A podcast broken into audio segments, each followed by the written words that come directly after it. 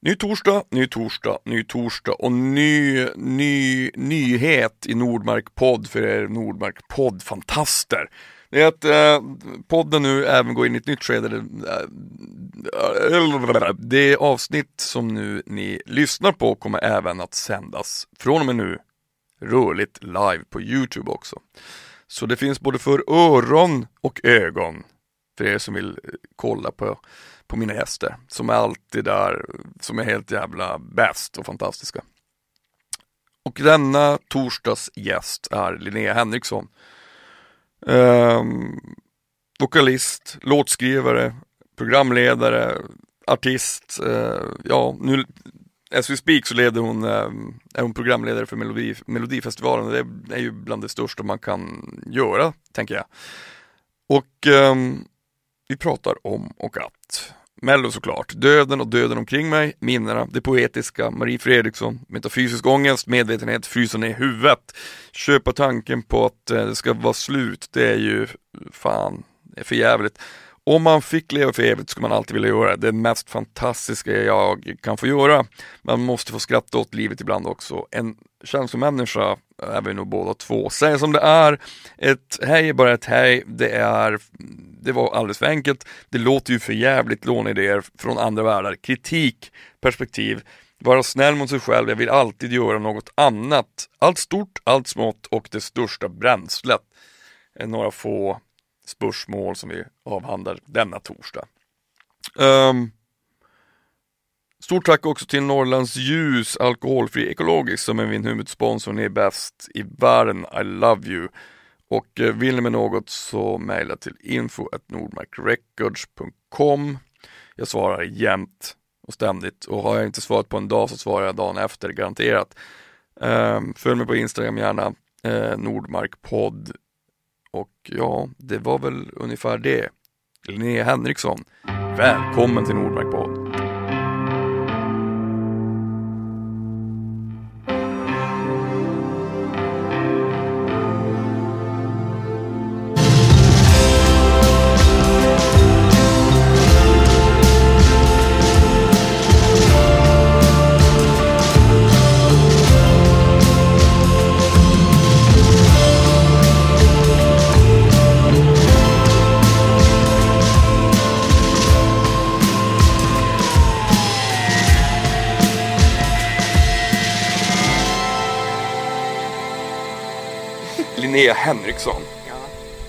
Välkommen till Nordmark podd. Tack.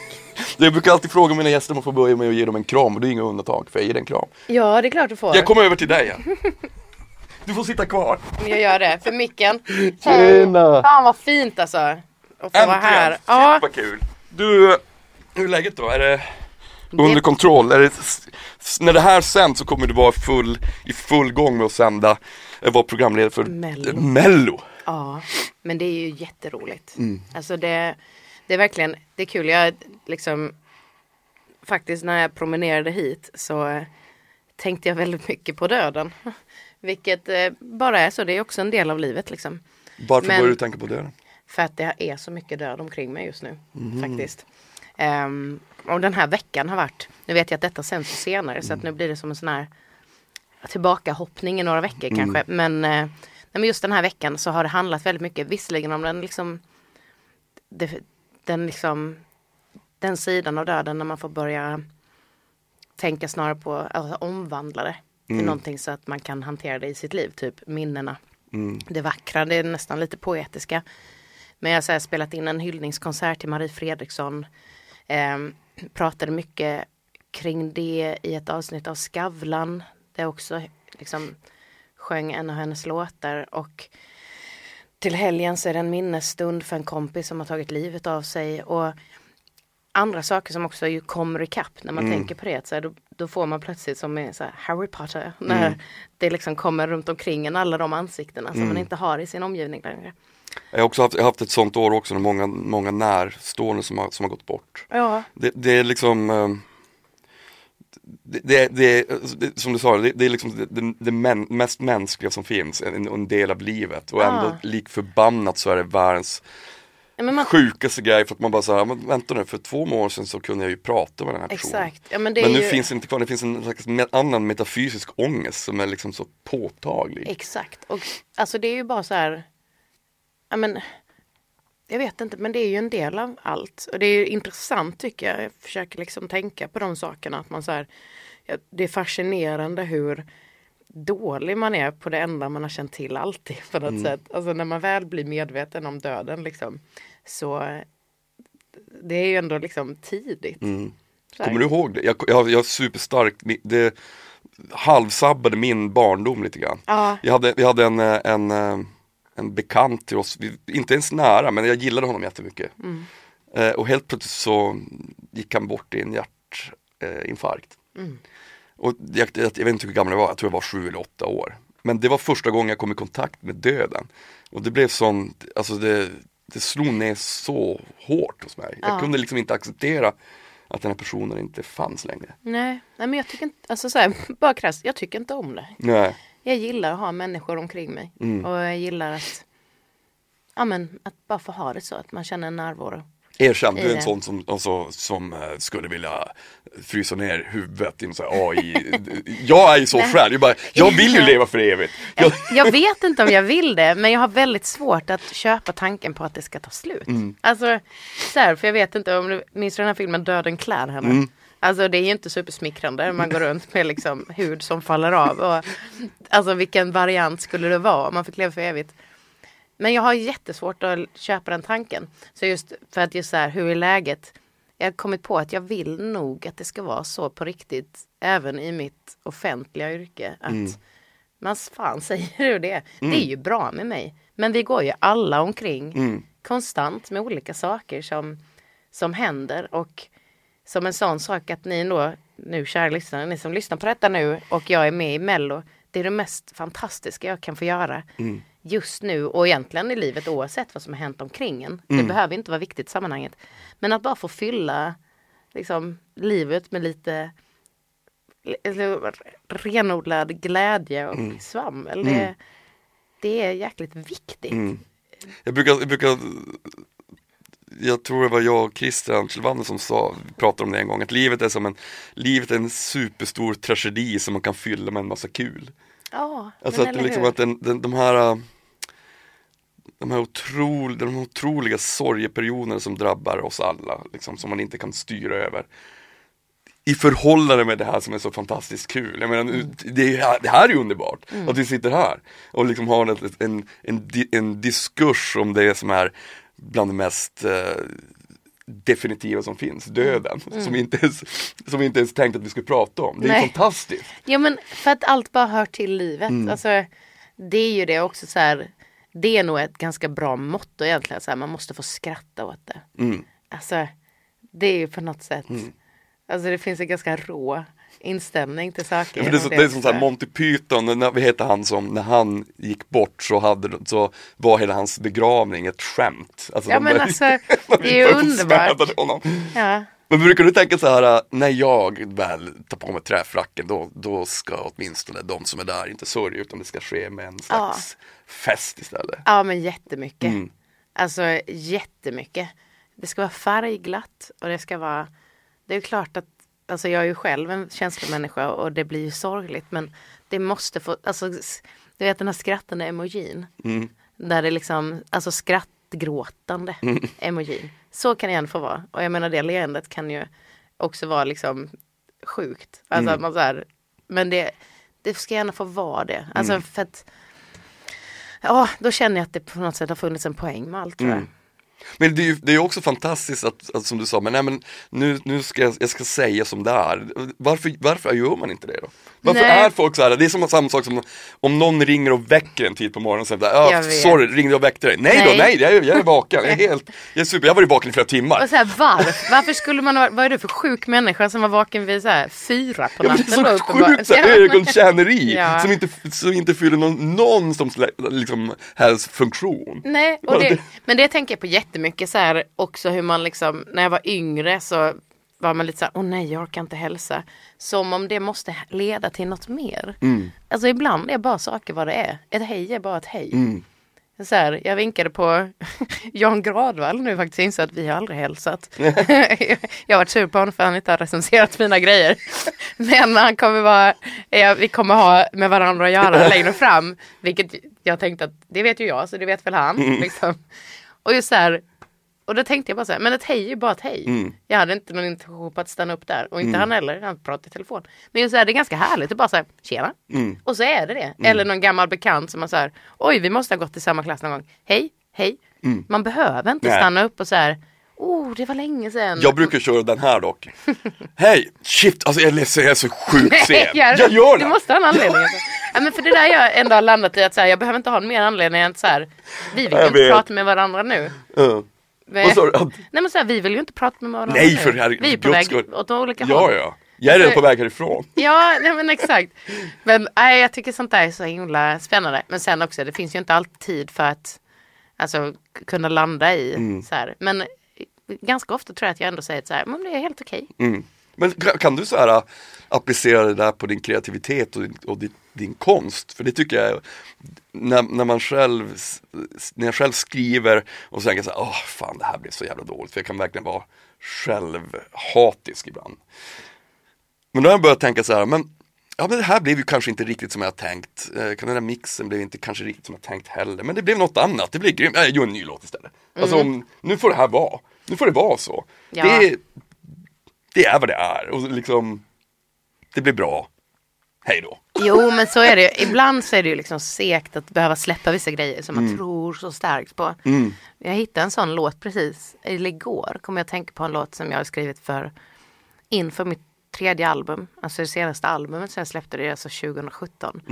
Så att de här låtarna skrev jag antagligen 2016. Men det var bara så här, fick liksom aldrig till en refräng sen jag kände att så här, den blev bara inte lika bra som versen och bryggan. Så här, Inte varken melodimässigt, textmässigt.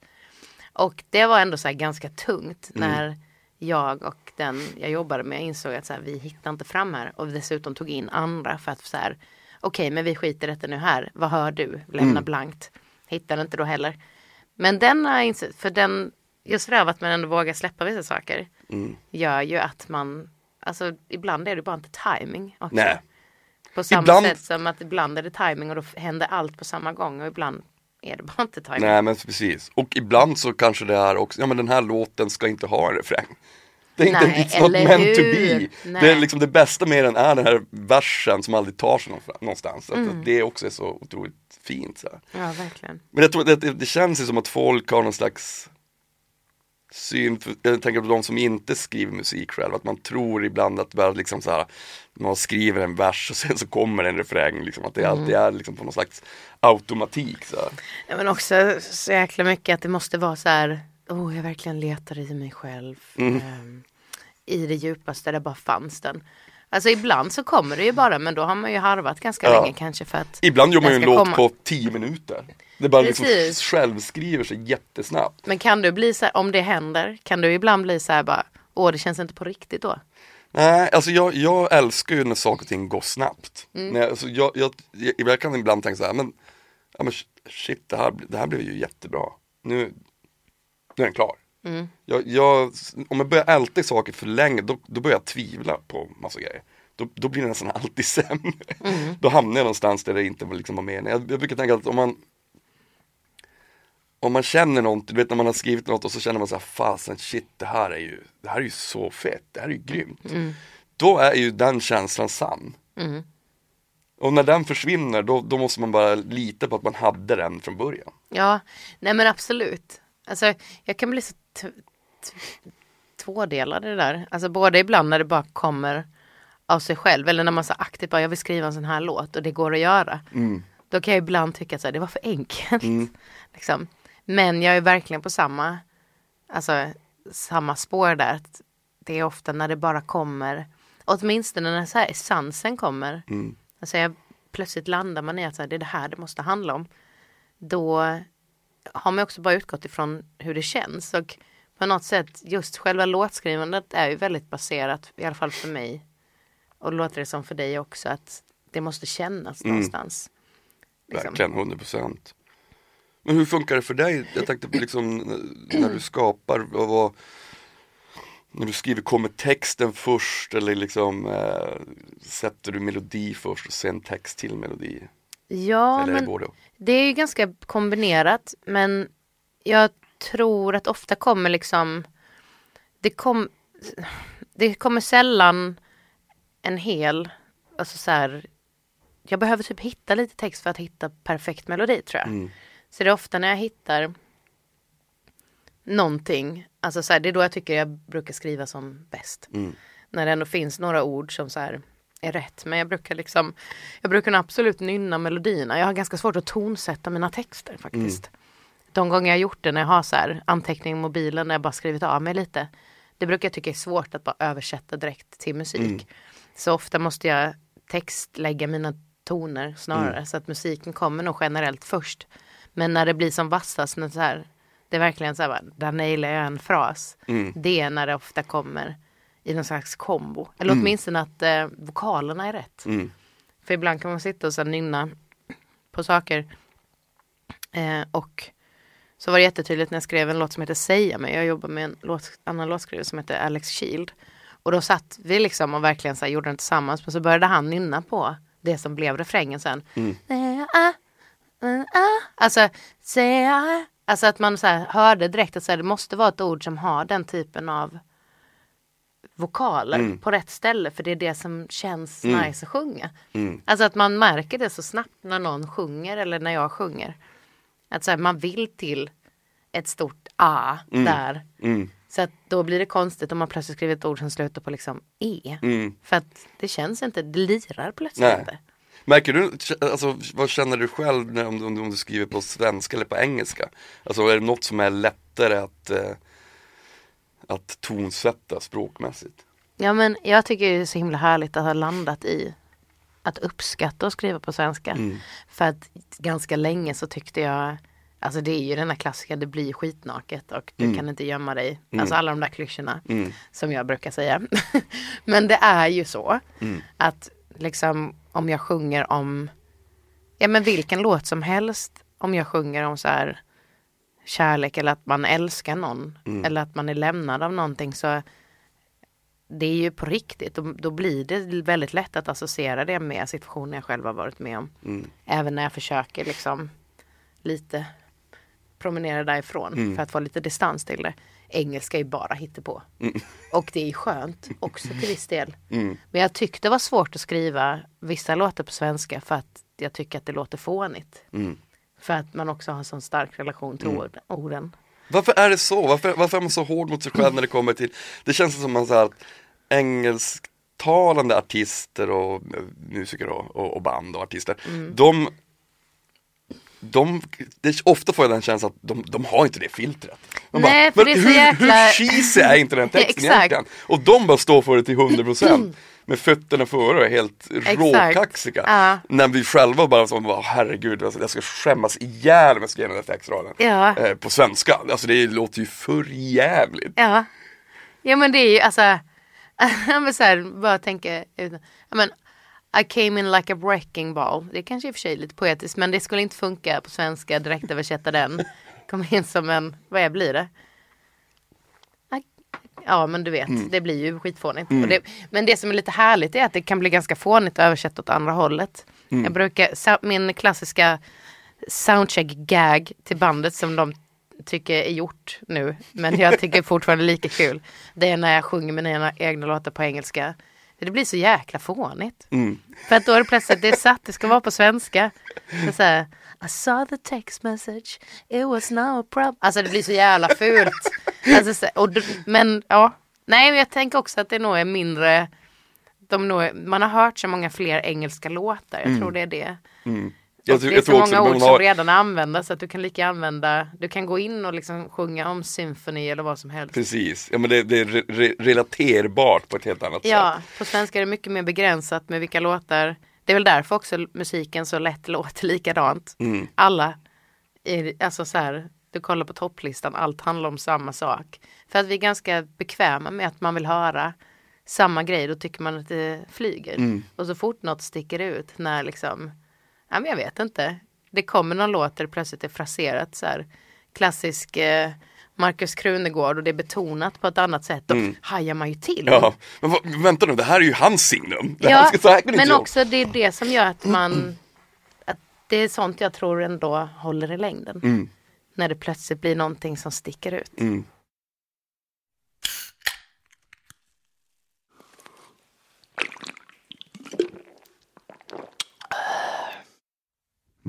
Norrlandsljus, alkoholfri, ekologisk.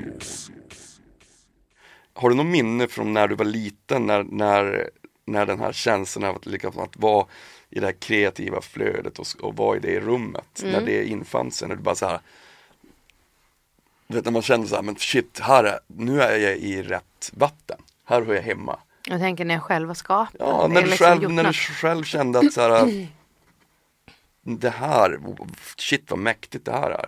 Vilken, vilken jävla kraft det är att hålla på med musik.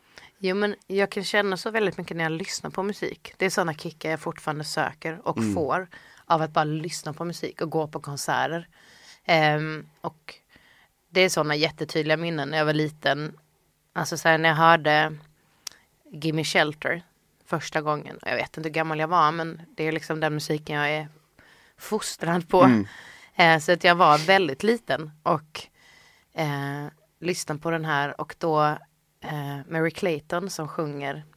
Det är en kvinnlig vokalist helt enkelt som kommer in eh, och sjunger tillsammans med Mick Jagger på den här och hennes röst, hon tar i mer och mer. Det blir ju under ett gitarrsolo så blev det ganska liksom uttrycksfullt och till slut så spricker hennes röst. Mm. Det är liksom Rape murder! Alltså det blir sådär och jag chockas Mm. och blir typ fortfarande lika berörd när jag lyssnar på den låten för att det var bara så här, jag, jag fick inte ihop det i min hjärna hur det kunde bli så. För att jag bara alltså när det bara känns liksom. Och den grejen, att höra det, tror jag har varit ganska så här, avgörande för att jag själv blev just sångerska. Att jag måste få sjunga, jag måste få använda min röst. Men vad så, så otroligt mäktigt, alltså, så det var så liksom, du upptäckte alltså, sången? Alltså, Ja, att du det så här, tror men jag. det här, alltså, för min del var det egentligen, min pappa var trummis så det blev Mm. liksom så här, jag lärde mig spela när jag nådde ner till pedalerna. Ja, Eh, men det är men- så intressant att det är så olika för alla, liksom en del, så, en del snubblar bara in det på andra sätt. här, Ja. Men, Nej men min pappa och min mamma också men framförallt pappa har ju varit liksom Musik är ju typ det viktigaste som finns. Och just att så här, verkligen lyssna på musik och känna med musik. Och jag tror att så här, jag tror stenhårt på liksom, vikten av förebilder. Att så här, blir du presenterad något där du också liksom, förstår att du kan du kan också göra det.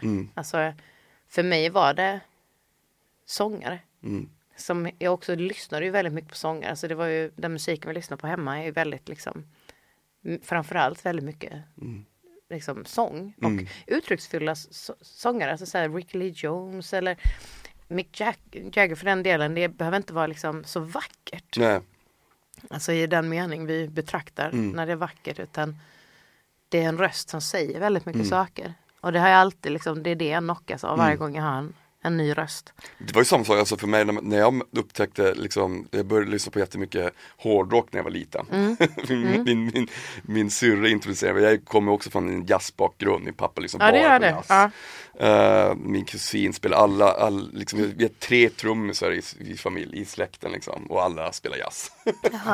Och sen när, när min syster introducerade mig för hårdrock, då var, då var jag bara så här, eh, vänta nu, hur kan någonting låta så här? Ja. Och sen så ledde det ena till det andra, jag började lyssna på Venom och det, det var första gången som jag tänkte så här, det här låter ju fruktansvärt. När jag satt hemma och lyssnade på det så, och hörde att, att pappa kom hem, då tog jag bort eh, skiv- vinylen för att jag visste att han skulle säga typ så här, vad är det här för skräp? Vad är det här? ja. Men, och jag, jag, jag tyckte att det lät för jävligt men det tilltalade mig ändå. Ja. Det bara, hur kan någonting vara så fruktansvärt fult och ändå vara så intressant? Mm. Alltså att, jag älskar ju jättevacker musik också men just det här, ibland de här, att vara i de här ytterkanterna av eh, av musiken och liksom och gräva där man ibland kanske inte alls hör hemma. Det är ju också fortfarande fantastiskt och, och så känner jag nu när jag lyssnar på alltså, neoklassisk musik ofta, Mm. så för att de inte alls har någon kunskap om.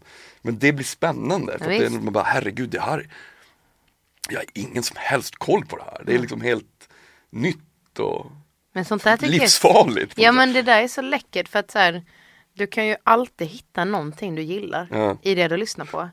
Alltså ibland, folk är duktiga på att förklara vad de inte tycker om vissa saker. Det är väl safe, Mm. tänker jag. Mm. Det är väldigt safe att säga att det här gillar inte jag för att du behöver ofta inte förklara det mycket mer än så. Nej. Men däremot om du hittar någonting i det som du faktiskt gillar så måste du ofta beskriva vad menar du på Mm. något sätt. Eh, och, men jag tycker det är mycket mer intressant att så här, det är klart att, ja men som nu med Mello för den Mm. delen, alltså så här, vi kommer presentera så, med så mycket musik. Det är ju inte meningen att du ska älska allt. Nej. Men det är ganska kul att sitta, alltså så här aktivt ta reda på vad är det jag tilltalas av i Mm. det här. Och så har jag också haft mycket musik där det är så här, men extremt liksom, alltså intensiv eh, musik. Mm. Ja men lite så här väldigt hårdrock eller Mm. liksom för den delen liksom ganska modern jazz eller Mm. bebop är inte alltid min melodi. När det blir väldigt intensivt. Mm. Men då är det också så här, ja men Speciellt om det är så här, men jag kommer ändå sitta och lyssna på detta nu. Mm. Det är ganska kul att just leta efter vad så här, Mm. men där finns det intressanta saker. Mm. Liksom. Verkligen. Och det tycker jag för mig också, jag vill hellre vara, jag vet att jag är ganska lättpåverkad och jag vet att om jag försöker tänka så så har jag lite roligare. Mm. Liksom. Det- Men hur är det vill för dig när du skriver? Kan du, kan du ibland, när, när det kommer till inspirationer och sådär, kan du ibland så här låna saker och idéer av det som du kanske inte egentligen, eh, som kanske inte egentligen alls är dina preferenser? Ja men det de tror jag alltid. Det här, är helt, det här är så jävla dåligt men den där grejen ska jag sno rakt av. För ingen kommer fatta att jag har gjort det. Ja, nej men jag råkade ju nästan skriva slicklick. Det som, eh, jag har koll på jazz vet ju, alltså du ba du ba du du du. Och sådana här som är liksom nästan förbjudet nu, speciellt när man gått så här jazzskolor och det, man sitter så här, en rolig lek när man går i folkis, eller jag tror i alla fall gjorde vi det på min tid. Men det var att man sitter i musik och lyssnar efter slicklick. Mm. Alltså det är så tråkig lek egentligen men då tyckte vi det var det bästa som fanns. Så dricker man folköl och så lyssnar man och just för jag skrev, gjorde en jul-EP där eh, Vet du vi kan stanna hemma bara jag får fira denna jul med dig. Där skulle man lika gärna kunna göra jul med dig. Alltså att man liksom gör Slicklicket är väldigt lätt att plocka in där och då fick jag lite panik först att så här, nej. Men eh, det ligger där. Men just att så här, det är ju säkert någonstans i bakhuvudet har väl saker klingar kvar från andra världar. Och jag har ju alltid lyssnat väldigt mycket på annan musik än den jag kanske själv Mm. skriver. Men jag älskar ju poputtrycket för att det är ganska enkelt att förstå. Jag älskar berättelser. Mm. Jag tycker att det passar väldigt bra inom popformatet att berätta saker. För du, enligt formen att du kan få säga det här tänker jag på i en vers och i bryggan kan du liksom så här men det kan ju faktiskt vara så här. Mm. Eller att man landar i, jag tänkte på detta. Och så här kändes det verkligen, verkligen. Och i refrängen bara, jag menar detta. Och sen Mm. kan du ändra dig i sticket. Alltså det, Mm. det är ganska så här rolig form när man just gillar sagor. Mm. Som jag gör, eller historier. Men lekfullheten i musik tycker jag är mycket mer att jazzen har. Att så här, där kan du ta en ganska enkel form som inte behöver säga så mycket i sig. Men det är vad du gör av den som musiker. Mm. Som gör det intressant. Mm. Och det var så jag, så jag gjorde lite tvärtomresa där om du kom från jazzen. Och hittade hårdrocken Mm. och märkte att så här, men gud jag tilltalas ju här. Mm. Så gjorde jag den grejen fast från liksom pop och rock-världen. Mm. Och plötsligt hitta jazzen. Mm. Och just den där grejen att säga med samma låt. Det var ju till och med innan Spotify inser jag. Men att man kollar på jazzplattor och bara men alla har ju spelat in samma låt. Mm. Bara, vad är det här? Och så lyssnar man på det och bara What? Är det här samma låt? What? Är detta samma låt? För att beroende på vem, och då jag som älskar sång, beroende på vem som sjunger den, Mm. så kan det vara en superglad låt. Mm. Eller en låt som plötsligt så känns som, den handlar om saknad. Eller en låt som är ganska desperat. Mm. Det Men jag tycker det, är det, det, är superintressant också det här med, med, med, med just melodispråk som du säger, att alla, liksom beroende på vem det är, alltså, oavsett om det är sång eller piano eller till och med trummor eller whatever, att alla har liksom sina, sitt frekvensomfång inom allting. Det är, så, det, är så, det är så unikt och liksom någon slags superindividualistiskt i, i, i den här sfären som musik är. Jag älskar det, det är liksom det som också är så mäktigt när man hör någonting bara, fasen jag kan inte sätta fingrar på vad, vad det är jag älskar med just den här grejen. Ja, just det, det är för att det är helt unikt. och att det är helt personligt. Mm. Och när den personligheten försvinner då, eh, då, har jag, då har jag blivit förvirrad, då har jag tappat koncentrationen på något sätt. Då, Mm. då blir det tråkigt för mig. Alltså, så länge man har någonting som kan kapsla in den här personen så är det ju helt magiskt. Då spelar det inte så stor roll vilken slags genre det är eller någonting. Det finns något levande i det Mm. som är så mega mäktigt. Ja jag. men verkligen. På något sätt är det liksom så här äh, Det som sätter finger på vad det är att vara människa fast i ljud. Mm. Så här. Ja men det här ja, men Det här är Linnea Henriksson, det är så här hon låter. Mm. Det, det är ju helt Men sånt är ju jättespännande och ofta är det kanske sånt man hör om det handlar om en själv så hör man ju sånt först senare tror jag. Mm. Man är inte supermedveten om när det händer. Eller jag tror att det är bra att inte vara det i alla fall. Eller att man hör det verkligen med andra. Mm. Vilket är så kul liksom. Mm. Och också så här, ja, men en med, viss medvetenhet kring det gör, kan det också göra det väldigt spännande. Att man så här, ja, men det är den här sfären folk förväntar sig att man är i. Eller jag själv förväntar mig att man är i. Ja vad händer om man plötsligt blandar in då? mm. Ja, så andra element i det. Mm. Liksom. Ja det är superspännande. Mm. Hur, hur funkar det för dig med eh, eh, jag menar med de här, det här yrkena som vi har att det, det är ju någonting, det är ju superkul men det kan ju också vara en förbannelse. Att dels med det här med självkritik men hur funkar det med eh, med att ta kritik från eh, andra, från kollegor och från eh, bandmedlemmar. Och, Jo men alltså, jag är hemsk Ja, by the ju- way. Jag är fruktansvärd. Jag, jag kan inte ta kritik. vad är det för kritik du inte kan ta då? Om någon, alltså ingen, typ. Alltså det, det är hemskt, jag, jag, jag försöker verkligen bli bättre på det, men jag, jag blir sur. Alltså jag blir fruktansvärt sur. Om någon säger, men du, jag gillar inte när du spelar sådär, bara, nej, men du kanske tycker jag ska spela så här. Och så blir jag liksom obstinat och liksom en jättehemsk sida. Men, men eh, det, blir liksom, ibland blir det så, känns det så som ett personangrepp. Ja, då hade du inte kunnat spela i mitt band kan jag säga. För att speciellt trummor känner jag på ganska mycket. För jag tänker så mycket i trummor tror jag. Ja. Alltså trummor och bas är så viktigt för mig. Mm. För att jag, alltså min kropp agerar efter det. Alltså rent på scenen. Det är ju ryggraden liksom. Ja men alltså det är det ju. Så att det är väldigt ofta att man säger bara jag behöver ha, ja men så här, liksom symboler, får inte dämpa symbolen där för att jag behöver liksom ha det ringet. Mm. Tills jag känner att där är jag tillbaka. alltså bara att så här, min kropp naturligt gör så för att jag ska kunna uttrycka de här sakerna. Typ. Ja, då hade jag bara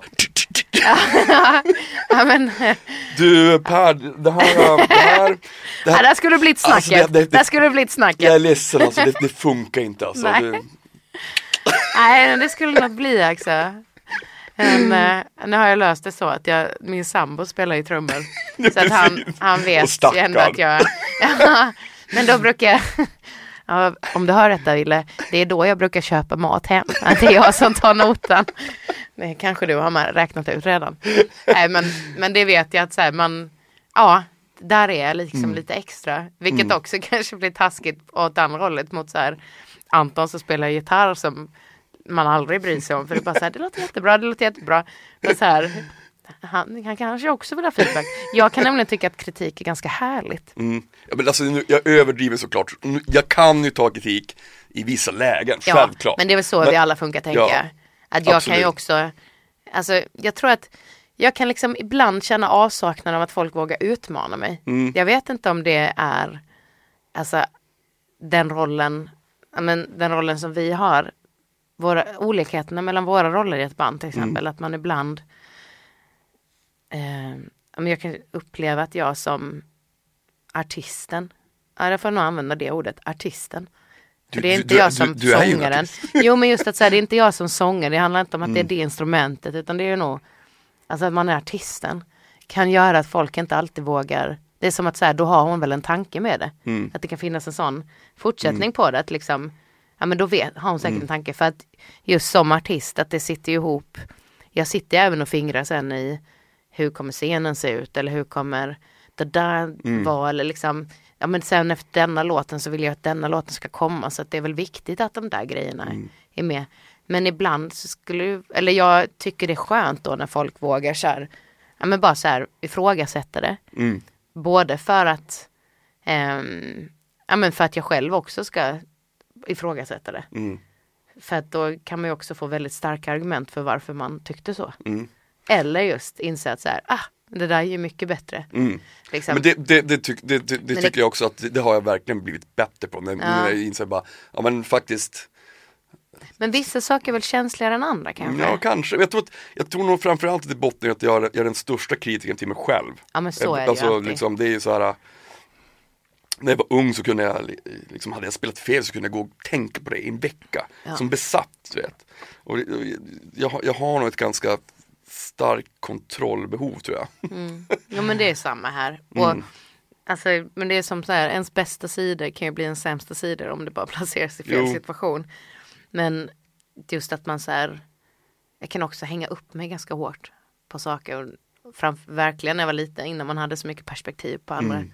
Saker. Men ja, att Men man tycker du, fastnar. har, har du liksom blivit, eh, är du snäll mot, dig- mot dig själv på det sättet? Jag tänkte så här. Du har ju liksom vunnit allt från Peter Guld till, liksom, du har gjort väldigt mycket saker ändå. Mm. Saker, men väldigt mycket under liksom en intensiv femårsperiod kan man ju säga. Mm. Eh, kan du ibland tänka så här, och nu efter Mello, ja, nu finns det typ ingenting kvar. Ja, men, det som jag tycker är skönt är att man kan alltid göra ett, ett bättre album. Så Mm. tänker jag. Eller jag kan alltid göra ett nytt album som ska säga någonting annat. Alltså som nu så är jag liksom rätt mätt på ja, men både det jag hör som spelas och det jag själv har släppt. Att så här, men nu vill jag att det ska få handla om någonting annat. Mm. Och så, så här, redan på mitt förra album så kände jag att så här, men nu har jag hanterat väldigt mycket det som har hänt förr. Om man har gjort låtar om att man är ja, om det på något sätt. Så här, men gud vad jag är färdig med det. Och då försökte jag ändå liksom lätt skriva om någonting annat. Försöka skriva utifrån vad jag är. Och nu känner jag verkligen det också. Det vi pratade där inledningsvis om. Att så här, allt ens liv rymmer. Och jag vet inte, man har, det kanske också, man är liksom, säger, nu är jag 33 och sen ett tag, sen några år nu så har man liksom insett att av att bli äldre, att bli andra äldre också. Alltså Mm. att den sidan av livet kommer ikapp, att Mm. man inte, allt man har kommer inte vara kvar, Nej. grejen. Och då känner jag så här, men nu känns det väldigt viktigt för mig att få landa de känslorna i musik och verkligen så skriva utifrån vad jag är, skriva någonting annat än det jag hör spelas och göra någonting annat blir också så tydligt. Nu vill, jag vill alltid göra något annat när jag har gjort någonting ett tag Mm. och nu har det varit en ganska, om jag säger så här, mitt förra album och jobba med det, liksom tre år av att släpp, skriva och släppa musik. För efter albumet så var jag med Så mycket bättre och släppte musik så jag kunde vara ute en turnésommar till. Jag var ute en Mm. sommar innan albumet också, bara släppte en singel. Och nu så får jag liksom avsluta, eller på ett sätt känner jag att det kapitlet är helt enkelt avslutat.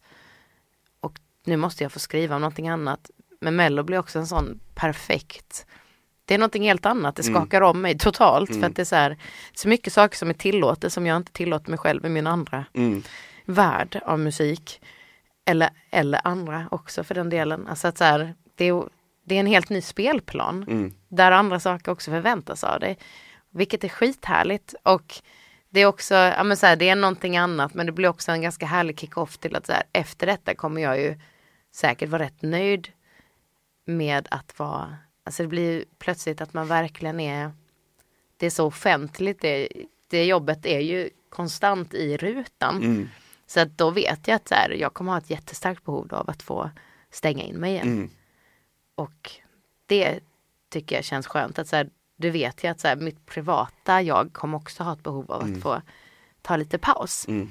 Och tack och lov så gillar jag att skriva musik så det kommer innebära att jag skriver lite musik. Mm. Och då kommer det nog bara få tuffa på igen.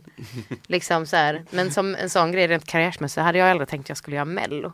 Mm. Så att jag är liksom lite så här bara, alright, bring it on. Alltså allt är kul, allt stort, allt smått. Men har du, har du, kan du känna så här att men det här eh, dras du också till att, till att jobba med saker som verkligen utmanar dig. Så alltså, det, det här har du, det först, du har ju inte varit programledare för Mello innan som, som Ja. du sa.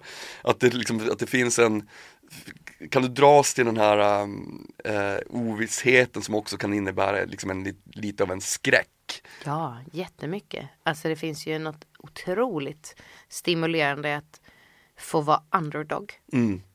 Att inte riktigt, varken du själv eller någon annan förväntar sig att du ska vara så himla bra. Mm.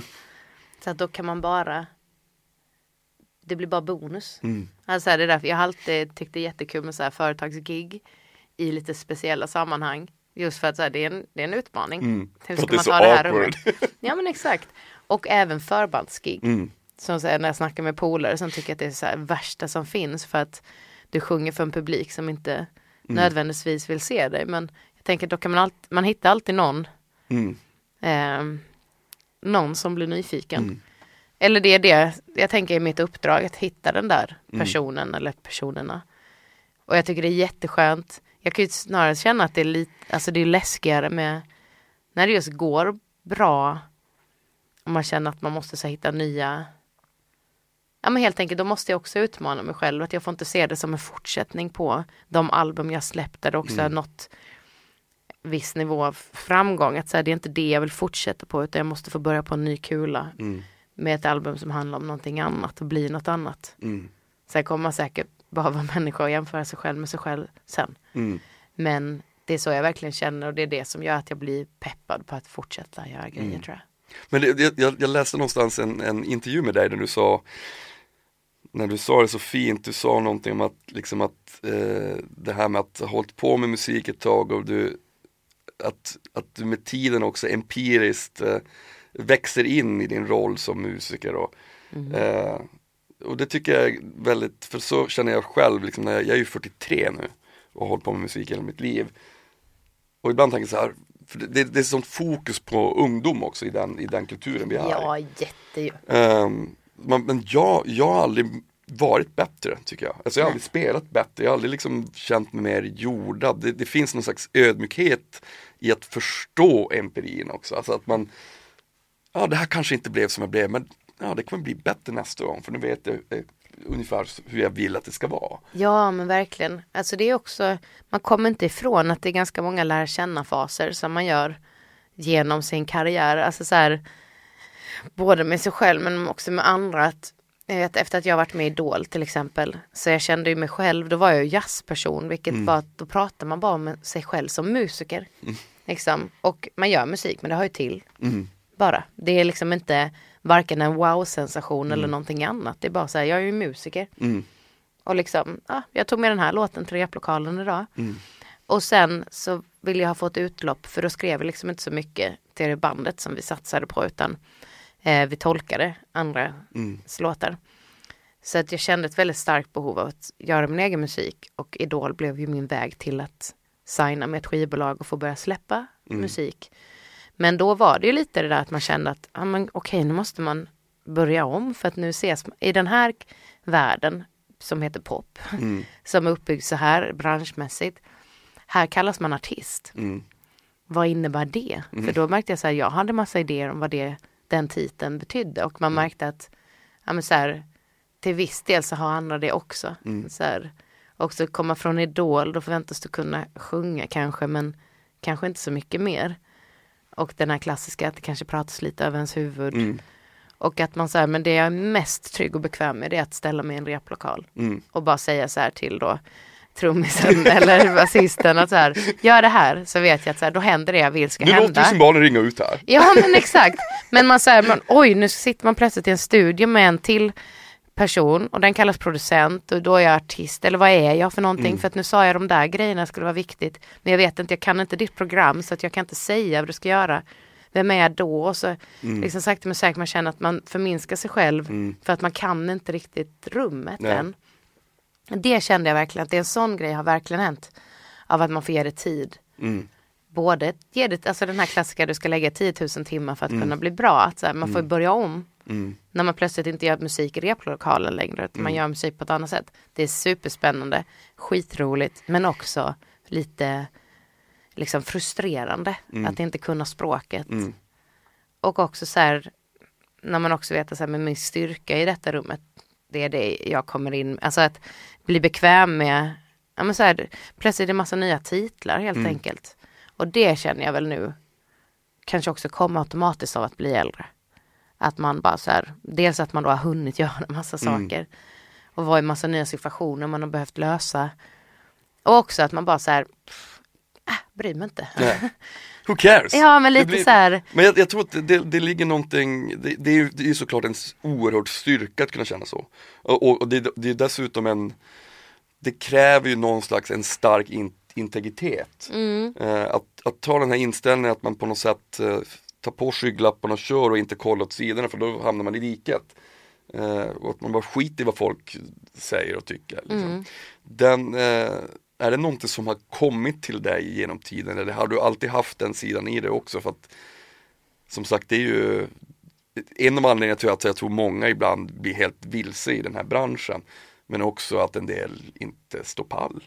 Man, man, man, man vinglar för mycket och, och sen är man i diket och, och då har man tröttnat på det på något sätt. mm, Förstår du? Att man så här äh, komma till den insikten är ju, det är ju också en del av tiden. Men är det någonting som du, som du bara, ah shit, men det här, det här är lugnt, jag, jag vet ju vad jag vill göra. Eh, Ja, men till viss del så tror jag att jag alltid haft, alltså jag har alltid haft min agenda Mm. med att ta mig någonstans. Men jag har inte låtit alla få höra den. Mm. Alltså just att säga, jag vet ju att jag vill jobba med musik hela mitt liv. Bara, Ja men lite sådär att man, just det där med lär känna fasen som jag var inne Mm. på innan. Att det jag menar med det, det är att så här, efter Idol då så var jag tvungen först att bara bevisa för folk att så här, men jag kan sjunga. Eller Mm. okej, det verkar ni fatta nu. Sitter man i möten där man så här, åh vilka låtskrivare ska du jobba med? Så man bara, okej, okej. Ja, det förväntas ju inte bara att jag kan skriva låtar. För att det är inte så det ser ut här. Ah, då måste jag, då måste jag, ni lär känna mig som låtskrivare nu först. Sen kommer producent. Sen kommer kanske affärspersonen. Och så, så här, jag har inte något management, jag är inte intresserad av att ha det. Okej, ja, men då måste jag också visa att jag menar allvar när jag tar på mig den kostymen. Att så här, jag vet också vart jag vill med min karriär. Lo- alltså att, just så här, det är många lär känna faser, för man kan inte presentera alla direkt för då Nej. kan folk bli förvirrade. Men det, det tycker jag, det är ju väldigt, eh, det, det tror jag är en otroligt sund inställning för jag tror många har den, man, den eh, bilden också att så, ah, men nu, nu håller man på att jobba med det här, jag måste ha ett management, jag måste ha det, liksom att, att, eh, att, att våga ta kontroll över det som man själv, som är ens yrke och som är ens profession är ju, tror jag, superviktigt. Eh, och sen så kan man göra på olika sätt Ja såklart, men verkligen. men- Alltså, och jag har försökt ha det. Mm. Alltså, så här, och jag var också inställd på att det måste man nog ha. Och sådär. Också liksom, jag har ju absolut inte tid för allt jag gör ibland. nej. Och där är bara så här, där blir det till slut man bara, nej jag hinner inte göra det här superbra. Jag får stå dagen innan min premiär och inte riktigt ha koll på hur min scen ser ut för jag hann inte tag i det tidigare. Där är det så här, åh vad gött det hade varit om jag hade jobbat med någon som gjorde det. Men att man bara säger, men då är det inte så bara. nej. Men ehm, vad jag vill komma till egentligen. Ehm, nej men att man så här, det är väl det att ändå tycka att jag är mycket mer accepterande mot mig själv idag med att man också testar grejer och det blir inte alltid asbra av det. För att i början då, början med, ja men i alla saker som har varit i början av, alltså i början av att man började skriva låtar så kunde jag vara väldigt hård på mig själv om jag inte tyckte att låten vart jättebra eller så här, det vart inte den nya liksom eh, God only knows. Ja men du vet att man bara så här ställer också så här man jämför sig själv med folk som jobbat alltid. Alltså att, Ja, man, är ju, man är ju alltid sin största fiende. ja men också man gör så sjuka grejer. Så här, det är jättekonstigt att du jämför dig med så här, varför får den spela på den scenen och jag spelar bara här. Bara, men kolla nu då, bara, den har så- också släppt sju plattor. Mm. Så här, gör jobbet bara. Mm. Jag tror att det är där jag har landat någonstans nu. att Det handlar bara om att hel, fortsätta jobba, göra jobbet. Mm. Och se till att ha kul i det. Mm. För det tror jag också är den största faran ifall man slutar ha roligt. Det tror jag det. med. Det, det, är ju, det, är ju, det är ju det största bränslet och, och någonstans, grunden till varför man valde att göra att vilja göra det man gör. Mm. Eh, det är ju glädjen och att kunna också liksom skratta åt det men också Nej men det är ju världens bästa jobb på det sättet. Ja. Jag, jag, och där, jag säger det ofta, jag tycker att musik är den noblaste konsten. Mm. För att den är så direkt, den är liksom Den är supersvår Det tar skitlång tid liksom att lära sig bemästra den, vilket man aldrig gör såklart. Men att den också är liksom så liksom mänsklig och direkt. Mm. Och det är det som är så fint. Ja, och det är också det som gör att, så här, att man kan få landa lite i tanken av att om man bara fortsätter se till att alltid så här, ja men alltid eh, stimulera att så här, du ska ha kul i det. Mm. Det är alltid prio ett, att du måste må bra i detta. Då tror jag ändå att det inte kommer vara panik den dagen du märker att så här, ah, nu börjar det liksom gå ner. Mm. Jag gör inte de här fetaste grejerna längre. Eller de största giggen längre. För då kanske det är inte lika viktigt egentligen. Nej. För att du gör fortfarande musik. Mm. Alltså, jag Jag- tror att det är en, alltså också så här att det, det får, du måste välja. Och det tror jag ändå man själv kan göra. Att så här, för andra kommer alltid mäta din framgång, Mm. tänker jag. I olika, på olika sätt som vi har lärt oss. Man kan göra precis som att man kom, folk kommer alltid liksom försöka placera det in i så här, men vad gör hon för musik? Då? Är det pop eller är det jazz? Mm. Eller? För så håller man ju på. Så jag är med, man vill ju hitta en trygga, man måste hitta någonting som gör att man fattar det. Mm. Men jag tror att det är viktigt för en själv att man alltid försöker jobba mot det. Även om man är så här, ja det är klart att det, det är detta jag gör. Eller ja det är klart att jag vill spela där igen. Så, eller spela där, att man sätter upp de där målen. Så ska man ändå någonstans hela tiden själv tror jag försöka stimulera att så här, men vad är det, det viktiga i, Mm. i sammanhanget. Att inte själv mäta det i de siffrorna eller i Precis. de liksom, kategorierna. Utan så här, jag vet att jag alltid kommer ha ett behov av att sjunga. Mm. Det är där jag kommer ifrån Mm. och det är där jag också ska sluta. Och jag tycker det är väldigt kul att bara så sätta igång min Insta live Mm. och sitta och sjunga där Mm. för folk. För Mm. att jag behöver bara få sjunga lite. Mm. Man får leva av sig lite känslor då. Mm. Men också, det, det är ju så fint, alltså om man ställer sig den frågan, varför? Ja. Varför gör jag det här? Ja, där har du ju svaret. Mm. Alltså det- att det, att, så, så länge det är självklart och, och enkelt, då är man på rätt väg. Då, då är allt lugnt. Ja och tycker jag. sen så tycker jag också att man måste vara så här Jag tycker också att så här, jag fattar att det finns ol- ja, men så här, olika saker man gör kommer också kräva olika saker utöver det. Mm. Varför? Liksom. Att säga, ja men du kanske måste kunna presentera dig i en intervju till exempel. Mm. Så här, försök ändå fatta. Alltså försök att åtminstone ha något slags, det är någon slags pop. Kan Mm. väl åtminstone säga. än att bara, nej men jag vill inte definiera min musik. För att då är det, alltså så här, försök vara lite, Mm. hjälpa till lite här. Eller så här, du måste kanske ta en pressbild eller tycka att så här, ja men mitt skivbolag har en idé om det här. Äh, tycker inte det låter asfett men jag fattar ändå någonstans att det här kan leda till, alltså min agenda till exempel som jag pratade om innan att Mm. jag vill kunna prata till många människor. Mm. Jag tycker om att möta folk, jag vill möta fler liksom. Och jag förstår ju att då kan man inte bara pumpa in allt direkt utan men kan jag göra musik som också människor kan relatera till Mm. så vet jag att jag också får ett större spelrum att kunna just möta mer människor både i musik men också i så här i frågor och Mm. även liksom ja men, på alla plan. Alltså att kunna lyfta fram frågor man tycker är väldigt viktiga. Att så här, min agenda är ju Mm. trots allt större än kanske det precis just nu gör. Att, Mm. så här, ja, men att man kan vara lite så, allt kanske inte behöver vara, ja, men lite där välja sina fighter eller Mm. att allt behöver inte vara blodigt, om man vågar testa. Men och att igen så här, ganska skönt att bara landa i, ett, men, äh, och så är det lite skitsamma. Alltså, Men du, du, du, kommer ju, du kommer ju få möta betydligt fler människor nu snart eftersom att du kommer vara i rutan som du sa konstant hela våren. Det känns ju helt fantastiskt. Ja det ska bli Men det känns ju- jättespännande. Superfantastiskt att du ville vara min gäst Linnea. Men jag är jätteglad för det. Tack, vad mysigt det Du, nu var. ska du- nu ska Vilken fin studio. Jag blir alltid så peppad när man går ner i, alltså så här, om man, det är ju verkligen en grej. Nu är det säkert extra mycket i Stockholm, men i alla städer så här, det är ganska mysigt att bara promenera runt och så Mm. kan man tänka att så här, undrar vad som händer i den källaren. För att det är så många häftiga små vrår Ja, jag vet. Alltså man har, här, Kryllar av studios. här har jag mitt lilla universum. Ja, Men du, eh, stort, stort tack Linnea för att du ville vara med i Nordmark podd. Nu ska du få en till kram, sen är vi klara. tack. det är så här nu. Ja, tjena. Hej! Tack, Fan vad fin. Ja. Tack. Stort tack till dig Linnea Henriksson, du är så fruktansvärt mäktig. Jag älskar dig. Och ehm, ja, nästa vecka är det ju ny gäst R, ny gäster, nya gäster faktiskt. Det är flera. Det är mer än en. Um, ja, det var det. Nu kommer en låt som heter Tomorrow, den handlar om att allt löser sig till slut och än en gång, detta är signaturmelodi, så ni får stänga av om ni inte vill lyssna.